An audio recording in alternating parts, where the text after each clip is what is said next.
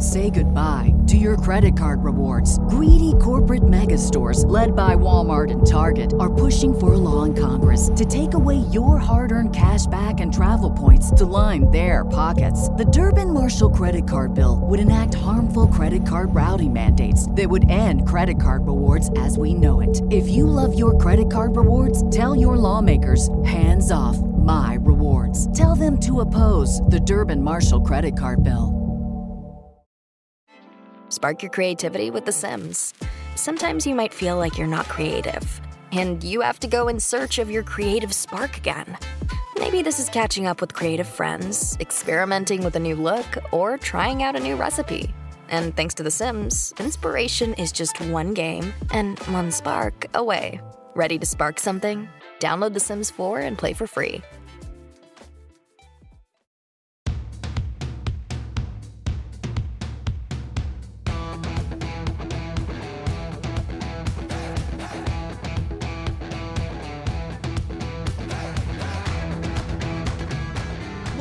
Start Me Up podcast, part of the Sexy Liberal Podcast Network in association with Mother She Wrote Media. I'm your host, Kimberly Johnson in DC. I'm so excited today. My guest is Rachel Vindman. She's the co host of the Suburban Women Problem, a podcast. She's also the wife of Alexander Vindman, Lieutenant Colonel Alexander Vindman. I am so excited to talk to her today, but before I do, the Start Me Up podcast is independent, listener funded, and woman run. Visit patreon.com slash startmeup to see the variety of tiers offered, including the option to get two bonus What's Up episodes per week. Kind of like my online journal where I get a little more personal and talk about whatever is on my mind. There's also an ad-free tier with a much shorter intro. Just visit patreon.com slash startmeup. Please enjoy my conversation with Rachel Vindman. Welcome to the show, Rachel. Thanks for having me. I'm really excited that you're here. I've been a big fan of yours, just, you know, like the rest of us for some time. Your humor, you're such an interesting character. So I want to know before we get into politics and the chat and everything, I just want to know a little bit about you and your podcast, The Suburban Women Problem. Yeah. Um, we started in May of 2021, uh-huh. and um, Red, Wine, and Blue came to me and asked if I would be interested. They said we're, they were putting it together with a couple of other really interesting people, and I said, why not? Everyone has a podcast, right? So I want to be cool. but I am a huge consumer of podcasts. Oh. So, uh, you know, it, it, seems like a great idea. And uh, we've had a lot of fun doing it. It's led to, um, you know, some great opportunities mm-hmm. for all of us. And I feel like we've really been able to tackle um, some interesting subjects and subjects that are, you know, kind of mysterious at times to some people. I think because uh, they're politicized and weaponized, and we just like to, you know, talk to the horse's mouth, as it were, and you know, get real information from, you know, a mom of trans kids and what is it like to fight, you know, CRT nonsense and moms yeah. of liberty and how can you do it and kind of just break it down and talk to everyday women who are doing those things. Wow, that's really cool. I mean, what would you say? I, I, know this is a crazy question, but since this is your podcast, what is one of the biggest problems of suburban women that you found that you guys talk about? I think in the current environment, it's the chaos that we're all living in hmm. and how that combines with the leftover exhaustion from the pandemic. I mean, everyone mm-hmm. was exhausted before the pandemic, to be fair, mm-hmm. but it, it, just brought out everything, you know, all the unpaid work that women yeah. do, the care economy that's not compensated, you know, yeah. for which we're not compensated, and how that brought us to the breaking point. And you saw some people went like I live in Northern Virginia. Some people went hard, you know, let's say Glenn Youngkin, you mm-hmm, know, like, okay, mm-hmm. I don't like the way it is. I don't like the way the school thing is. I'm going to vote for someone who says they're going to do the complete opposite. And then you have those who are seeing, like, I know, you know, maybe they say things weren't right or I didn't like it. They, mm-hmm. they have the same observation, right? They didn't like the way things went, but right. theirs is to be more of an activist, to educate their friends, to get more involved. So, so everyone is kind of seeing the same thing, but the way they're reacting is different. And I mm. think it's it has caused a lot of chaos, and we have tremendous amount of misinformation, mm. and the trickle down effects, you know, from the pandemic, from the exhaustion, people taking advantage of the, the situation to promote themselves to cause more chaos Mhm. that is stirred by really outside actors, um, but Yeah. they get, certainly get buy-in from the local communities. And dealing with this, eh, while dealing with everything else, I think is, is one of the biggest issues for uh, suburban women. But I mean, you know, women as a whole, because Yeah. just a fun fact about uh, suburban women is the suburbs are more diverse than urban areas, actually, Hmm. um, and and there are more uh, for example, black women living in the suburbs and living in urban areas. So we have to kind of demystify that as well. I mean, President Trump talked about the suburbs like it was, you know, 1950s America Right. with June Cleaver meeting everyone in pearls with a plate of cookies when they got home from school. and that's just not what it is anymore. Yeah. Yeah. Oh my God. And you know, we're neighbors. I live in Maryland. Um, the Glenn Youngkin thing is really frightening because it just came out recently, whether it was today or a couple days ago. But he's rewriting history with social study curricu- social studies curriculums to exclude Martin Luther King Day uh, and then pre- former President Barack Obama and Juneteenth. And you know, he scares me so much because he's got that sweater vest and he's got that mild mannered, you know, kindly looking guy who's really the wolf in sheep's clothing. And A I'm, hundred percent. yeah, and he scares me because it's just, it seems like American, I mean, I'll give it to the American voters that they have, you know, shown up for the most part, even though half the people don't vote in this country. But the people who have mm-hmm. shown up have helped democracy. But, you know, they did vote for Glenn Youngkin. And I'm just, you know, I'm, I'm, I'm curious. I want to ask you this. This was not in my notes, but since we're on the subject. Now, you got probably we're going to see DeSantis as the nominee in 2024. Mm-hmm. And and I doubt that it would be specifically Glenn Youngkin. Maybe it could be, maybe I don't know. But I'm concerned that the GOP is going to find a, J- a Glenn Youngkin type, whether it's him or not, mm-hmm. because he does have that wolf in sheep's clothing. Like, I'm going to say all the right things, and you guys are all going to fall for it. And you know, we're going to be running Biden, which who I think is a great president at you know everything that he's done so far regardless of your opinion of him outside of what he's done he's done a great Sure. job as president Uh, yeah. yeah, but I mean, then you've got all the he's you know the right's going to go after him because of his age and all the and Hunter and all that stuff. So I mean, what do you think as far as 2024? And I know that this is way off, but you know it's election season anyway. It's always election Exactly. season, right? It's never ending. Do We're you- like professional m- sports players. Yes. It's never an off season. We just keep practicing. We keep working. yes, and it just Uh, never ends. Like yes. Uh, what do I? You know, I do think that the vice president choice will be, you know, really key. Yes, Um, I I don't.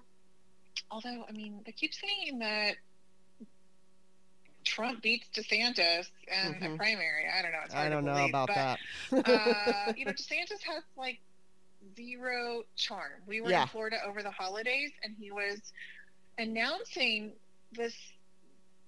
It was something that was going to save most Floridians a lot of money, and I was like, why is he mad about it? Everything he says, he's mad. I mean, his Right. delivery is so. I'm like. Why don't you say this with a smile in your voice? know. Uh, or you know, in your like, it was so bizarre. But um, so yeah, someone who's a bit more personable. Glenn Youngkin, unfortunately, kind of checks that box. Yeah. And I don't really, I don't get the Glenn Youngkin appeal. He's, I mean, he's he's obviously intelligent, and he's Yeah. you know he's very successful. Uh, he was, you I, I mean, a very successful businessman. Yeah.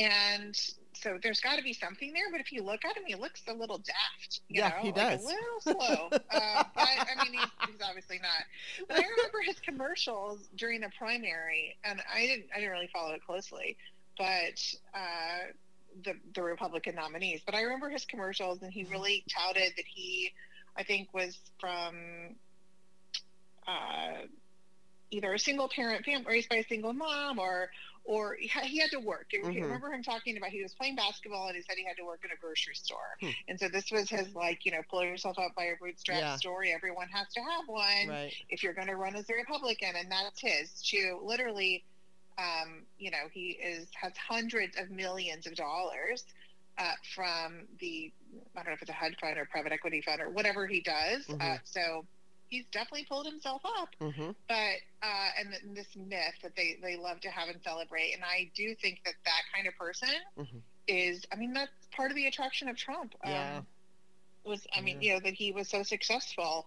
So I think that's probably something they'd want to play into. I don't know if it'll be be Glenn Youngkin. I think there's a lot of people who would like that job. I mean, Kevin Stitt, Mhm. who is the governor of Oklahoma. I'm originally from Oklahoma. And Kevin Stitt is someone I could also see. Kind of a curveball and, you know, not he's done- had a lot of missteps, Mhm. but he's in the same vein, a very successful businessman, you know, with a pretty wife and the five children and, you know, that whole thing. And I can definitely see them, you know, and all, let's be honest, very, very, very white. Mhm. So that is definitely something I think they're going to want. Um, but Now, do you do you think do you think it's going to be like DeSantis would be uh, the front runner, and then it would these two guys that we're talking about, Youngkin and Stitt, would be their VP, or do you think that there's a chance that those guys could even, you know, I maybe don't get it? know. I mean, again, I think I think DeSantis' complete lack of charm I know. it's really yeah. going to be his Achilles heel. I mean, because when you have those debates with so many people, they do matter. Yeah. And you're in the middle based on your fundraising, but the people in the middle in the prime slot also are watched more and they're asked more questions Mhm. and they, you know, so the more he does that, unless he can do something, and I, I just read an article, I think it was maybe in Politico, I don't know, about him at his inauguration. Some top donors were at a dinner for him, and, or he hosted the dinner for some top donors, and then he was he and his wife were walking around talking to people, and they were so excited because he never does that. He really doesn't do the meet and greets. He doesn't talk to people. He doesn't glad hand.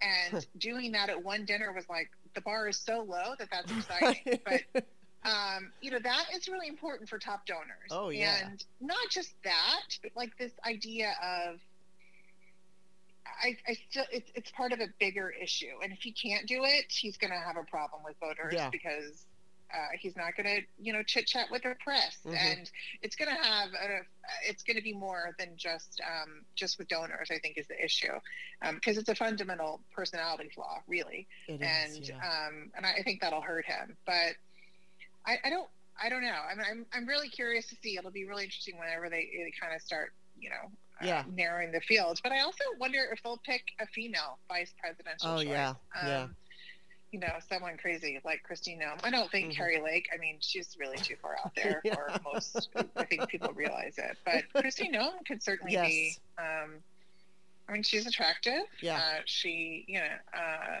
and let's face it, that's important in politics. It I mean, you know, I when I was uh, an underemployed military spouse, I um, worked a retail job and I worked at Pottery Barn Kids, and um, I and I remember, you know, this is this is a big deal even in in, in sales, you know, Mhm. because you you want to shop from people who look like you or kind of Mhm. like aspire to be you. So, you, or sorry, who you aspire to be or something. Right, So, yes.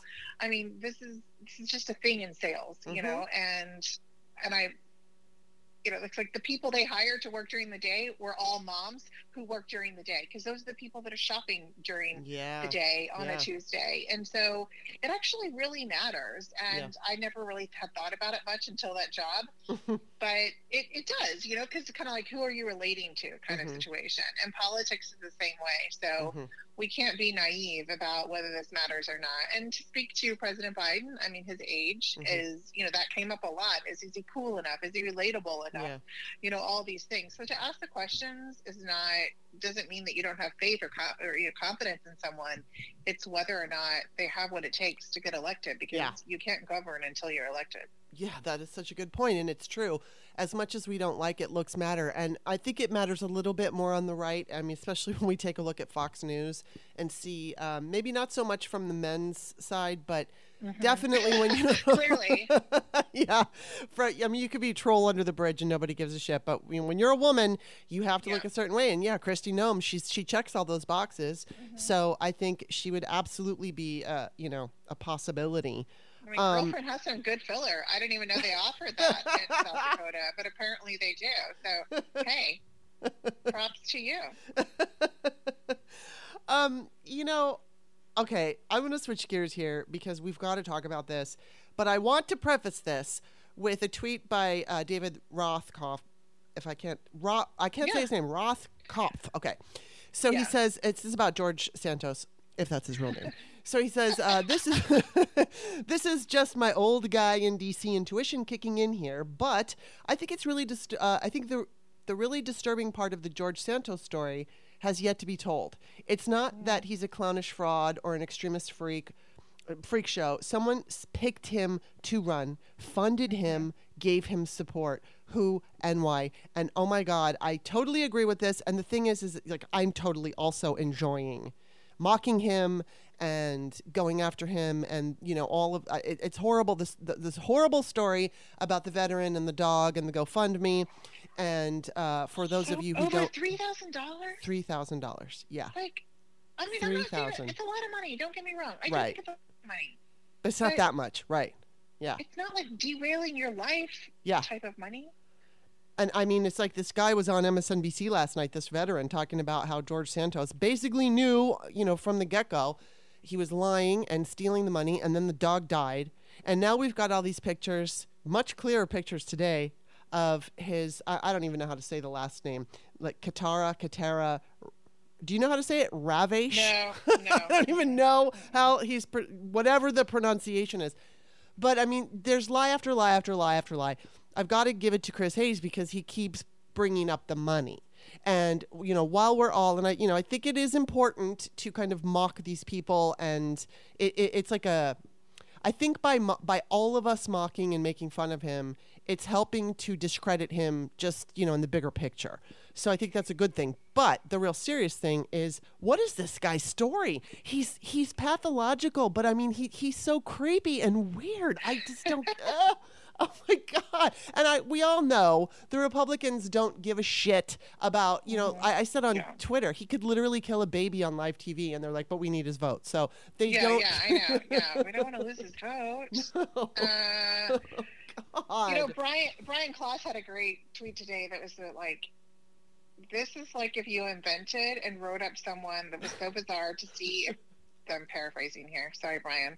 Uh, you know what the if there was a bottom Right. You know, if there yes. was if there was anyone that would make them say no, this is a bridge too far.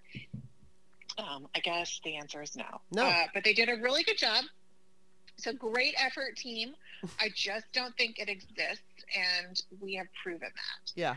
But uh, I don't know. Maybe the drag the drag queen thing will get him in the end. But uh, it's it's just a nice touch. It's like, okay, what if we make him a drag queen? Um, like I don't know. It sounds like something you'd like uh, are thinking of at three o'clock in the morning. I know. But yeah, like with way too much wine. Um, I, I just I don't. It is a bizarre story. I mean, fundamentally, it, it's he is a tremendous security risk. Yes. I mean, just in every way, and that that's one thing to me that's strange. Now, I mean, because of him being in Congress, I mean, it could be. This is what's always baffled me a little bit is if you know we we all know the members of Congress for whom people suggest that there is compromise on them, and some yes. people have something to hold over their heads. Mm-hmm okay, well, if their own party has it, then the other side can have it too. It's yeah. not just a one way street. Right. I mean, if you've been in DC for 30 years and there are stories about you, it's not, I mean, they're, they're going to be known to both sides. And it would be the same for George Santos. Mm-hmm. I mean, certainly, but I mean, anyone who is eligible for blackmail should be a concern for everyone, for their own party, for the other party. I mean, this should just be something something that should be out there and be a concern. So um, that that's what I think of mostly when I think of him. Is like, come on. I mean, it, it is humorous. It is, and I have certainly made fun. But um, like, why isn't anyone concerned about this angle? Um, but and and I I agree with David. I think that the most egregious things have yet to come out. Yeah. But I mean, you got to give it to whatever his name is, uh, the guy currently going by uh, George Santos. Uh, his whole thing of like, I don't care. I was elected. Yeah. So, I mean, like he is really leaning in. Yes. You know, he is not even conceding anything at all. His like crisis comms people are, and they got him locked down mm-hmm. so tight, and he gives nothing. It's, it's artful. Yeah, it is. I mean, it's uh, totally pathological, and it's it's it's the eeriest thing. I mean, at least with like Marjorie Taylor Greene, she just puts it out there in and I'm not defending her in any way, but I mean it's like I don't know, she just she doesn't pretend to be something she isn't. At least you know, and it's like this guy is you, you know the funny thing is, I mean all the reports I've been reading about him and watching and all this the they did, you know, they they dug in, the Republicans dug in and they were concerned what they came up with but they didn't, you know, before he was elected because of gerrymandering and, you know, mm-hmm. lies that he told. But yeah. you know, mm-hmm. they they did find, you know, doing these deep dives that they there was stuff that was questionable. But I think that at that point, that was the tip of the iceberg in yeah, what we're yeah. seeing right now. So they, they right, only got to the barely. it take time, yeah, know, to get the information. Yeah. So uh, it's it's just crazy. I mean, I just oh my god, it's it's it's I can't even believe that we're living in these times, but we are. But you know what? we have to we have to take a quick break, but we will be back after this message. Hey, this is Kimberly. If you're not already my patron, just visit patreon.com slash startmeup. You can take a look at all the tiers and decide how you want to support the show. Thank you. This episode is brought to you by Kia's first three-row all-electric SUV, the Kia EV9. With available all wheel drive and seating for up to seven adults, with a 0 to 60 speed that thrills you one minute, and available reclining lounge seats that unwind you the next. Visit kia.com slash EV9 to learn more. Ask your Kia dealer for availability. No system, no matter how advanced, can compensate for all driver error and or driving conditions. Always drive safely. So much. Join me, 48 Hours correspondent Erin Moriarty, on my podcast, My Life of Crime as I take on true crime investigations like no other. This season, I'm looking into the labyrinth of crime and secrets within families. I'm cutting straight to the evidence and talking to the people directly involved, including investigators and the families of victims. Listen to My Life of Crime with Erin Moriarty wherever you get your podcasts. Okay, we're back. Um, okay, so that just brings me to this like this whole show, right? The GOP clown show, whatever. So, I mean, we're seeing we're seeing the way that they're embracing white supremacy and fascism. I was like, Chris Hayes, I believe, did a story last night. Who's he's pretty much the only one I watch because I just get sucked into my computer after that. But, um, you know, Rep, uh, Steve King had questioned the negative connotations of white nationalist and white supremacy, and then he gets kicked off of committees, and then he's not reelected, right? So mm-hmm. that was a bridge too far. But you know, we've got George Santos now, and I don't, you know, or whatever his name is, and there is no bridge too far. We're seeing the most insane things coming. I mean, they want to. I think McCarthy today said, you know, we should have a 30% sales tax. They want to get rid of Social Security. They want to get rid of Medicare. I mean, and they're banning books, and it's so crazy. So I'm just wondering, you know, I ask people this all the time, but I'm curious what you think. Now, obviously, they don't have full control, thankfully, um, but they have enough control to do some real damage. We've got the debt ceiling issue coming up. Um, do you think that the behavior of the Republicans for these next two years is like going to guarantee a Democratic victory in 2024, or do you see something different? it'll help. We have to do the work. Right. You're right. Um, they're going to put on full display what not governing looks like. Mm-hmm. And we had that for the first two years of the Trump presidency, mm-hmm. but there were a couple things that they delivered. Um, I mean, look, nothing is all good or all bad. Mhm. So you can't characterize it like that because then you're going to fail in making your argument. Um, and I think it's a real danger. So if you can't look and just, you know, see something, hmm um, like as human beings, I think you know, sort of they have like very few redeeming qualities. but you know, this is a body that's made up of you know elected officials, um, elected by everyone around the country. Yeah. So I we have to keep pointing it out, Mhm. but in a constructive way. And we talked about um, on our podcast this week, and and I've talked about it privately uh, with friends. Is you know we have to keep having the conversations that we've learned to have in the past two to four years. You know that we've that have brought us some victories, but this means bringing up these uncomfortable subjects with our Mhm. friends and you know making sure they know what's going on uh no having four days and whatever however many rounds of voting it took I, I Mhm. lost count to elect a speaker is not democracy on display and quote democracy is messy it hasn't happened in a hundred years Yeah.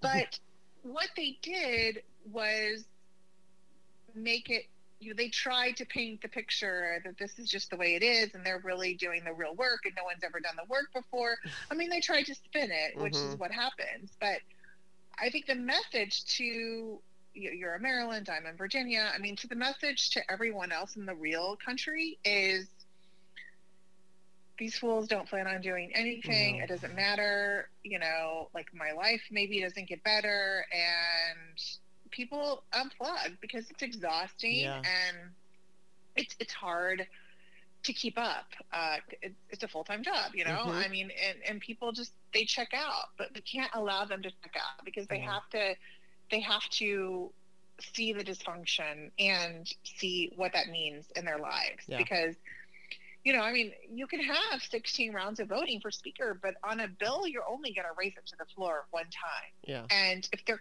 constantly having to give concessions in order to make people happy, that is not a way to rule. Yeah. I mean, or not to rule, but I mean to lead. Sorry, Yeah. doesn't say we, we literally like you know, I guess like the of. It's not the way to lead. You Yeah. know, it, that's not how. And, and it's not the way to represent people. So the leaders of the House, um, if they're always beholden to someone for special favors, Yeah. and we don't even know what those were. I mean, you know, we, we can see that there were these sacrificial members in the Mhm. Freedom Caucus who continued to vote no. Meanwhile, other members of the Freedom Caucus were able to get committee chairs Yeah. over, let's say, Dan Crenshaw. He wanted Homeland Security. He didn't get it. It went to a member of the Freedom Caucus. And Dan Crenshaw was a loyal soldier the whole time. He was mad, and Yeah. he went on Fox News and talked about it. And he talked he talked about it the whole week, how he was upset. And what did he get for his effort? Nothing hmm for his loyalty, because it was a concession that had to be made to get McCarthy as Speaker. Yeah.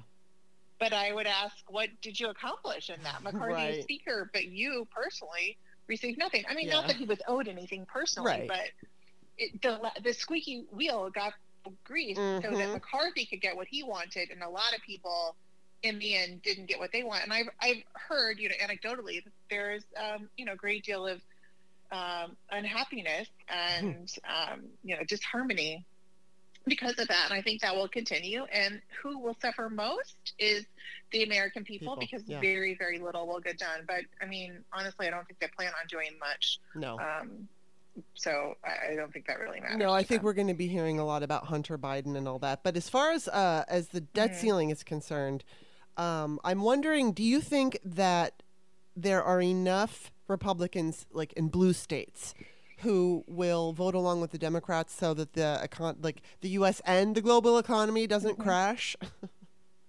I don't know. I hope I- so. I have, yes, I. It's such a hard play for them hmm to know what to do. Yeah. Um, but I, I've never been a member of Congress. From what I can tell, it must be extremely intoxicating because people are willing to do just about anything to stay there.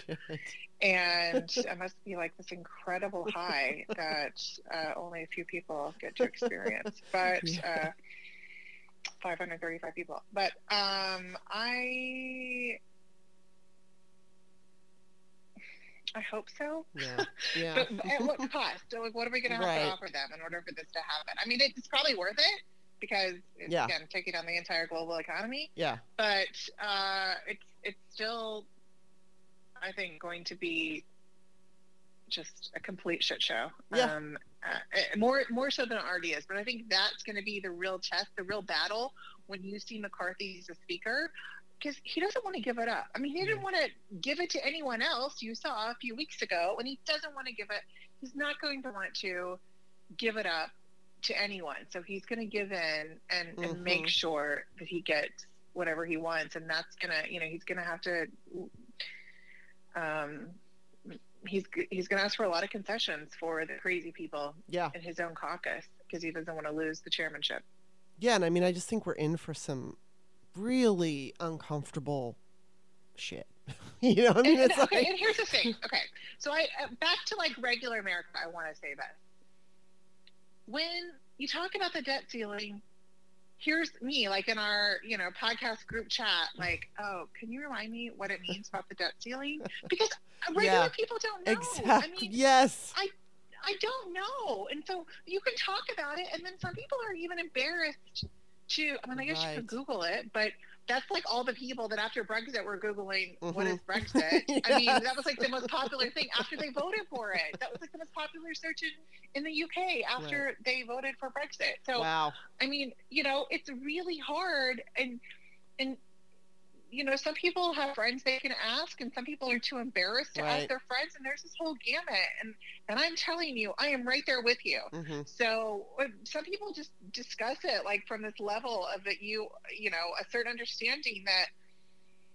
I I mean, some of the most complicated texts I get some days are like working at the carpool situation and who's going to do it. And so, I mean, but that's that's real life, you Yeah. know. And and so I don't have time to understand the debt Mhm. ceiling like an economist because that's not my background. But yeah. I'm not unintelligent. But I feel like so many times politics hmm we feed talk about politics and policy and all in this whole space because we don't feel like we're intelligent enough or well read enough to discuss it um, Yeah. and, and so we just don't and and it leads to a lot of misinformation and oftentimes we know a lot more than we think we do Mhm. we can discuss it intelligently and we can help our friends to understand the importance of these issues but either we want to be polite or Right. we don't think we're a good enough source or a combination of both and it hurts us You're absolutely, I mean, oh my God, everything you're saying is so true. And, you know, th- this is how I feel about the whole Middle East talk.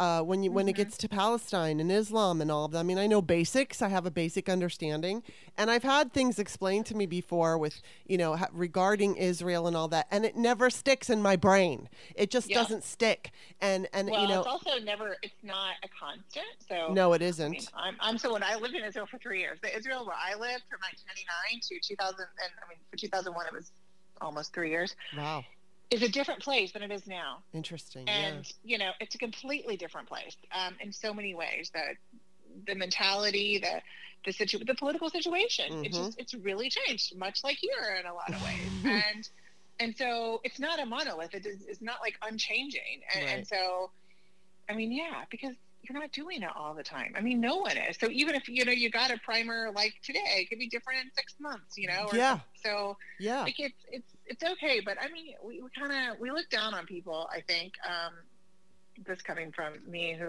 literally called uh, Lauren Boebert stupid, but I mean, I think she is. she is. I mean, I truly, I truly think she has a low IQ. Okay, Okay, but she- lower IQ She has power though. She's just not she's not just your average citizen. She has power. She has legislative power. So there is yeah, a little difference. No, I mean, yeah, credit to her. She's done a lot with her low IQ. I mean, I'm to Congress, so I mean, good on you, girl. You really maxed that out. But uh, I wish you were more honest uh, Yeah. in in that. But I mean, it nothing. You know, it doesn't have to hold you back. But Mhm. I mean, look, if Lauren Boebert can get elected.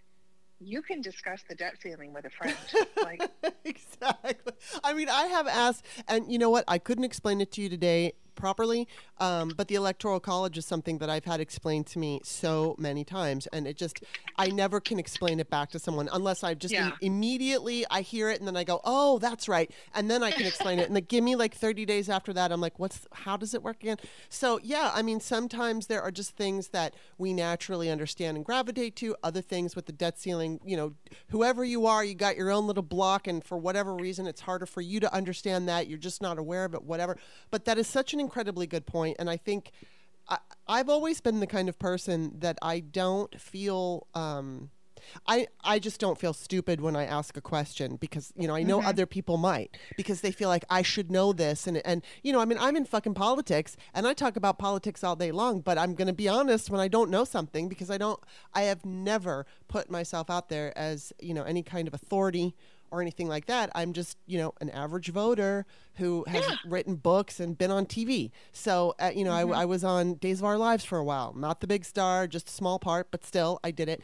I have no authority, but the authority that I have is, you know, just your average citizen who gives a shit about, you know, our country and our life. And I have mm-hmm. opinions and I like to talk to people who, Well, that's we need Yeah. people like that. We need people to want to talk about it. We need people to want to discuss it. yeah, Like we can't see this to people who are truly unhinged and crazy. Like I, I there are two kinds of people. There are the people like Marjorie Taylor Greene who don't believe it but want to profit from it, and they'll just say whatever the fuck they want because they want to get the attention from it, right? And then, and they want to use it to their advantage. So if people, they'll just kind of play into that, and then you have people sorry to use the oklahoma example again but the state superintendent for oklahoma which is an elected position completely crazy and he believes it all oh and that is even scarier Yeah. i mean that he really does believe it it's it's just yeah, it, he it blows makes your these mind. videos from his car I'm like do you know you have an office I don't know.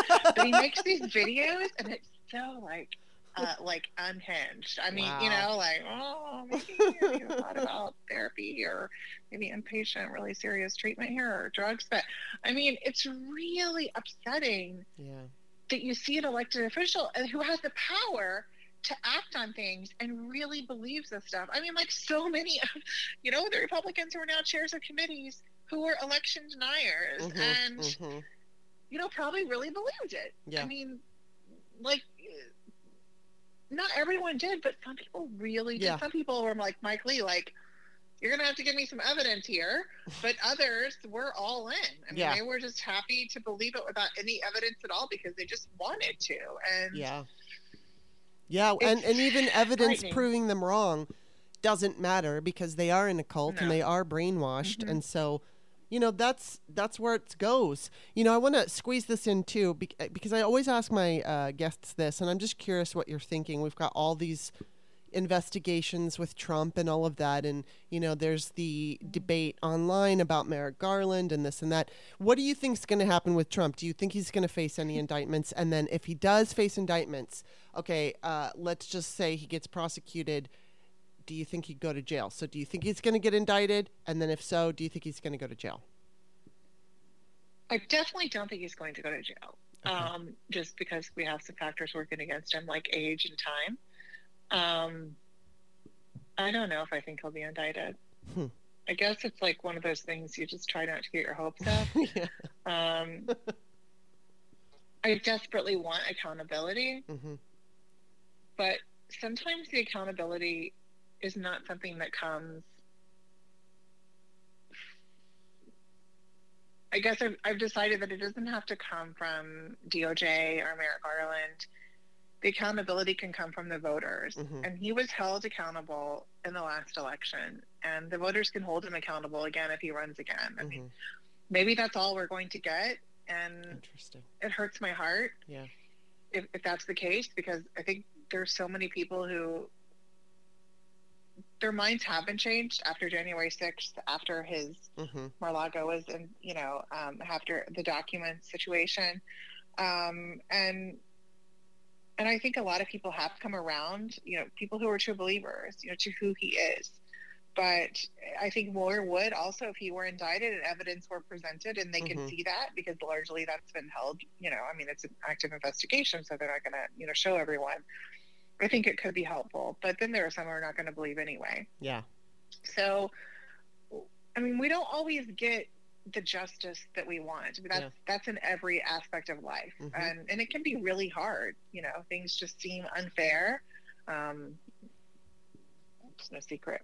My husband experienced that in his career, Yes. but it doesn't mean that you know. I, I like to think that he and I and us as a couple, you know, that we've moved on, even though things didn't work out the way we wanted, and, and still great things are happening. Mhm. Um, you know, and he's found a whole nother career and, and feels fulfilled and happy and um, feels like he's making a difference, just like he did when he was um, in service. So Hmm. uh, maybe the accountability that we get as a country happens a different way. Mhm. But um, I try not to think about it so much. I mean, I, I read the stuff too, but Mhm. I just I can't really get my hopes up. Well, you know. I'm going to pull from that because I, th- I mean, I have a feeling he's going to be indicted, but then beyond that, I, I, I think the expectation needs to be tempered for if he is prosecuted and sentencing, because the sentencing, I, I just don't see people getting what they want. Um, I think that's where the disappointment's going to come in. I don't know that he's going to be indicted. I'm just guessing that he will, you know, based on what I've seen so far and what, what I can assume from what Merrick Garland has said, even though I find him to be disappointing, uh, I, I do realize what's all at stake and all of that. But it's been two years, and I just wish something would have happened sooner. Blah blah blah blah. Um, I'm I'm not a Garland hater. Uh, I do understand, you know, what he's up against, but I just think that it's. I think the point that you made that there can be accountability in other ways. If if Trump does not go to prison, that isn't going to destroy our country. If Trump mm-hmm. becomes president again, yes, that could destroy our country. But I mean, you know, that isn't going, you know, there are people online who are making that argument. Well, if he doesn't go to jail, then, you know, there is no real democracy and this and that. And it's like, well, I think you need to look at how, you know, it, it really comes down and this is a selfish thing to say, but it is all about our individual lives. It's if you can mm-hmm. put dinner on the table, get your kids to school, pay your bills. I mean, I'd rather do that. I'd rather have that than the knowledge that Trump is in jail. As much as I believe he deserves to spend the rest of his life in jail for everything that he's done, mm-hmm, mm-hmm. I would rather have a happy life that you know, if we can elect people who are literally working for the people. I was talking with my mom this morning and she said, imagine all the stuff that could be done if Democrats weren't always running around cleaning up the messes of Republicans.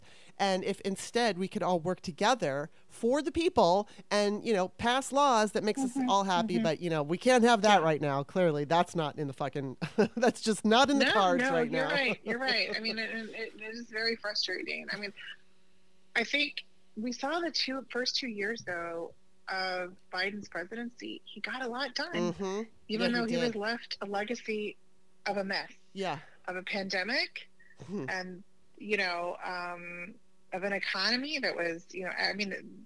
We still had to deal with COVID in a lot of different ways, Yeah. and you know, a huge way with the economy, and then now, you know, inflation because of recovering economy and supply chain issues in combination with a war, and still, we have fared so much better than other Western economies, Yeah. particularly Europe. I've been in Europe a couple of times, and their inflation situation and everything they're dealing with is a lot worse than us. I mean, of course, they're not.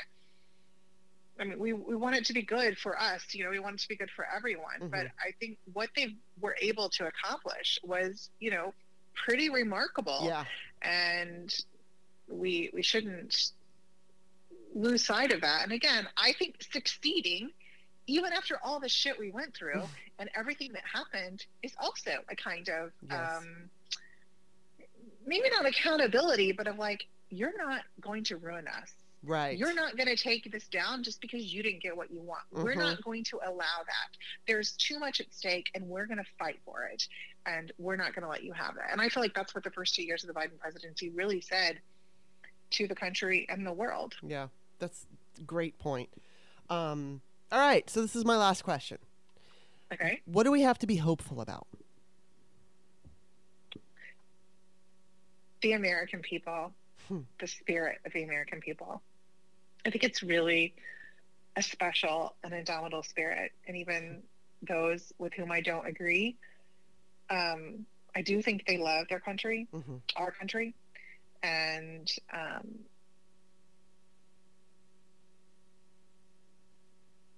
this is something I don't always practice what I preach, but it's finding that commonality Yeah. and and then figuring out where we can go from there. Um, I mentioned that I, I lived in Israel for three years, and, and at first I um, I worked with uh, people, uh, women in Gaza, and one of the things I learned there that I've carried forever is that people are more alike than they are different hmm and and that is something that I learned, you know, very young when I was 24. Wow. Uh, and and I feel like that's the same if you go to another country or if you're in your own country and someone who just lives a different kind of lifestyle than you, you a different, you know, whether it's urban or suburban or rural or whatever the case may be. Um, we all pretty much want the same things in Yeah. life. So uh, I think that spirit of in the United States that we're just we're not going to compromise on working towards that. Now, again, I, I, I disagree with some people and Right. uh, the way they maybe they want to accomplish it, or even um, their notion of freedom, or whatever the case may be. hmm But if you have, you know, and this is this is kind of like setting aside the political actors who, or you know, not even Yeah. not just politics; it's media people. It's Yeah. you know, all kinds of grifters, uh, you know, um, in this whole ecosystem. But I'm Mhm. talking about regular Americans Yeah. and people who are who are not involved in politics at all, and some of them have fallen prey to a lot of this nonsense. And uh, but but I think part of why they've fallen prey to it is is what they want for their country and their family, and we need.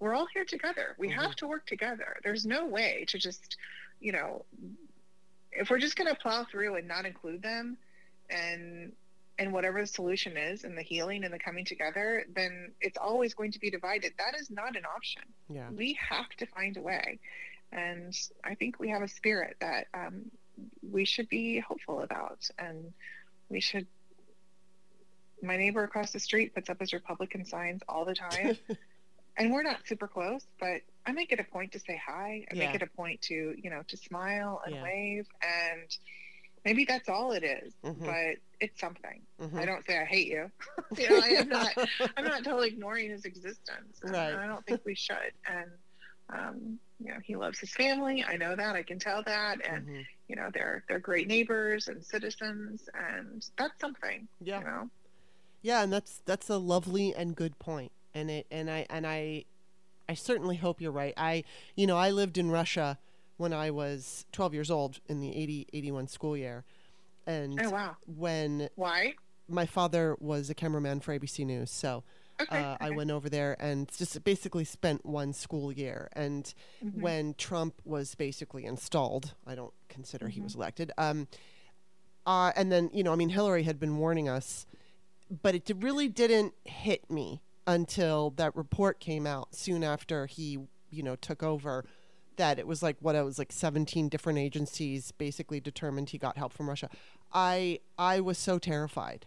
A- and prior to that, it was North Korea that scared me. It was like I was afraid of what would happen if Trump were president, you know, and North Korea. But then as soon as I recognized the real truth of what was going on, it was like, oh my God, it's scared the shit out of me because I realized, you know, this country could easily not necessarily turn into Soviet Russia, but I mean, it it wouldn't take very long for everything to fall apart.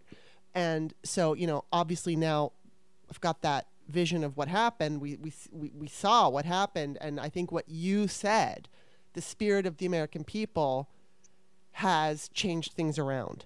And so, you know, I'm going to go with that. And I like it because, uh, you know, I, who wants to live their life scared? And of course, there's lots of things that are scary right now.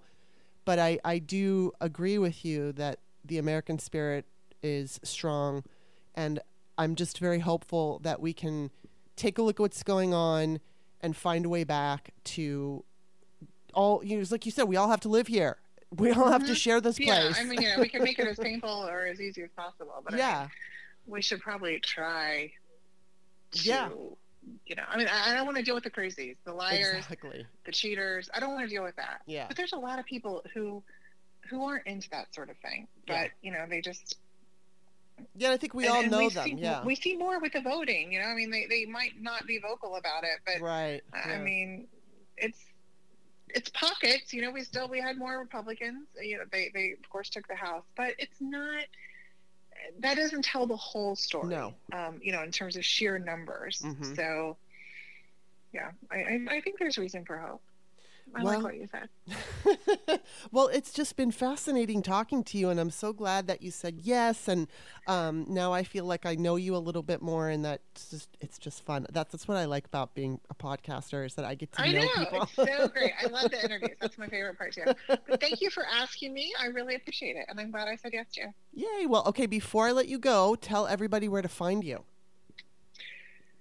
So on Twitter, which I'm not really on Twitter as much uh, anymore, but um, I am Rachel Vindman or NatSec hobbyist because I don't really know anything about national security, um, which my husband will tell you. And I also, by the way, I, I do ask those like very basic questions to him all the time, so he patiently explains them to me. And um, and then I feel like I'm doing everyone a service because I'm helping him to learn how to talk to there you you know, go. near mere mortals. Um, but he's actually quite he's quite good at that. yeah. But i give him practice. And then um, I'm you know, Rachel Vindman on Instagram. I had a closed account for a long time, but uh, when Twitter, you know, got a little Mhm. crazy, I made a, a public account. I just took down a lot of pictures of my daughter, of our daughter, and um, so there's a lot of dog content now. but um, yeah, that, that's how. And then our podcast is Suburban Women Problem. It comes out every Wednesday. We just started our third season, which was released um, on yesterday on January 18th.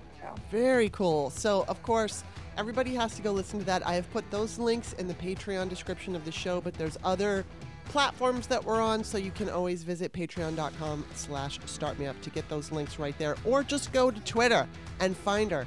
Um, and of course, I'm author Kimberly, K I M B E R L E Y. Don't forget the extra E. My books are on Amazon. And Rachel, thank you so much for being on the show. thank you. Take care. Bye bye.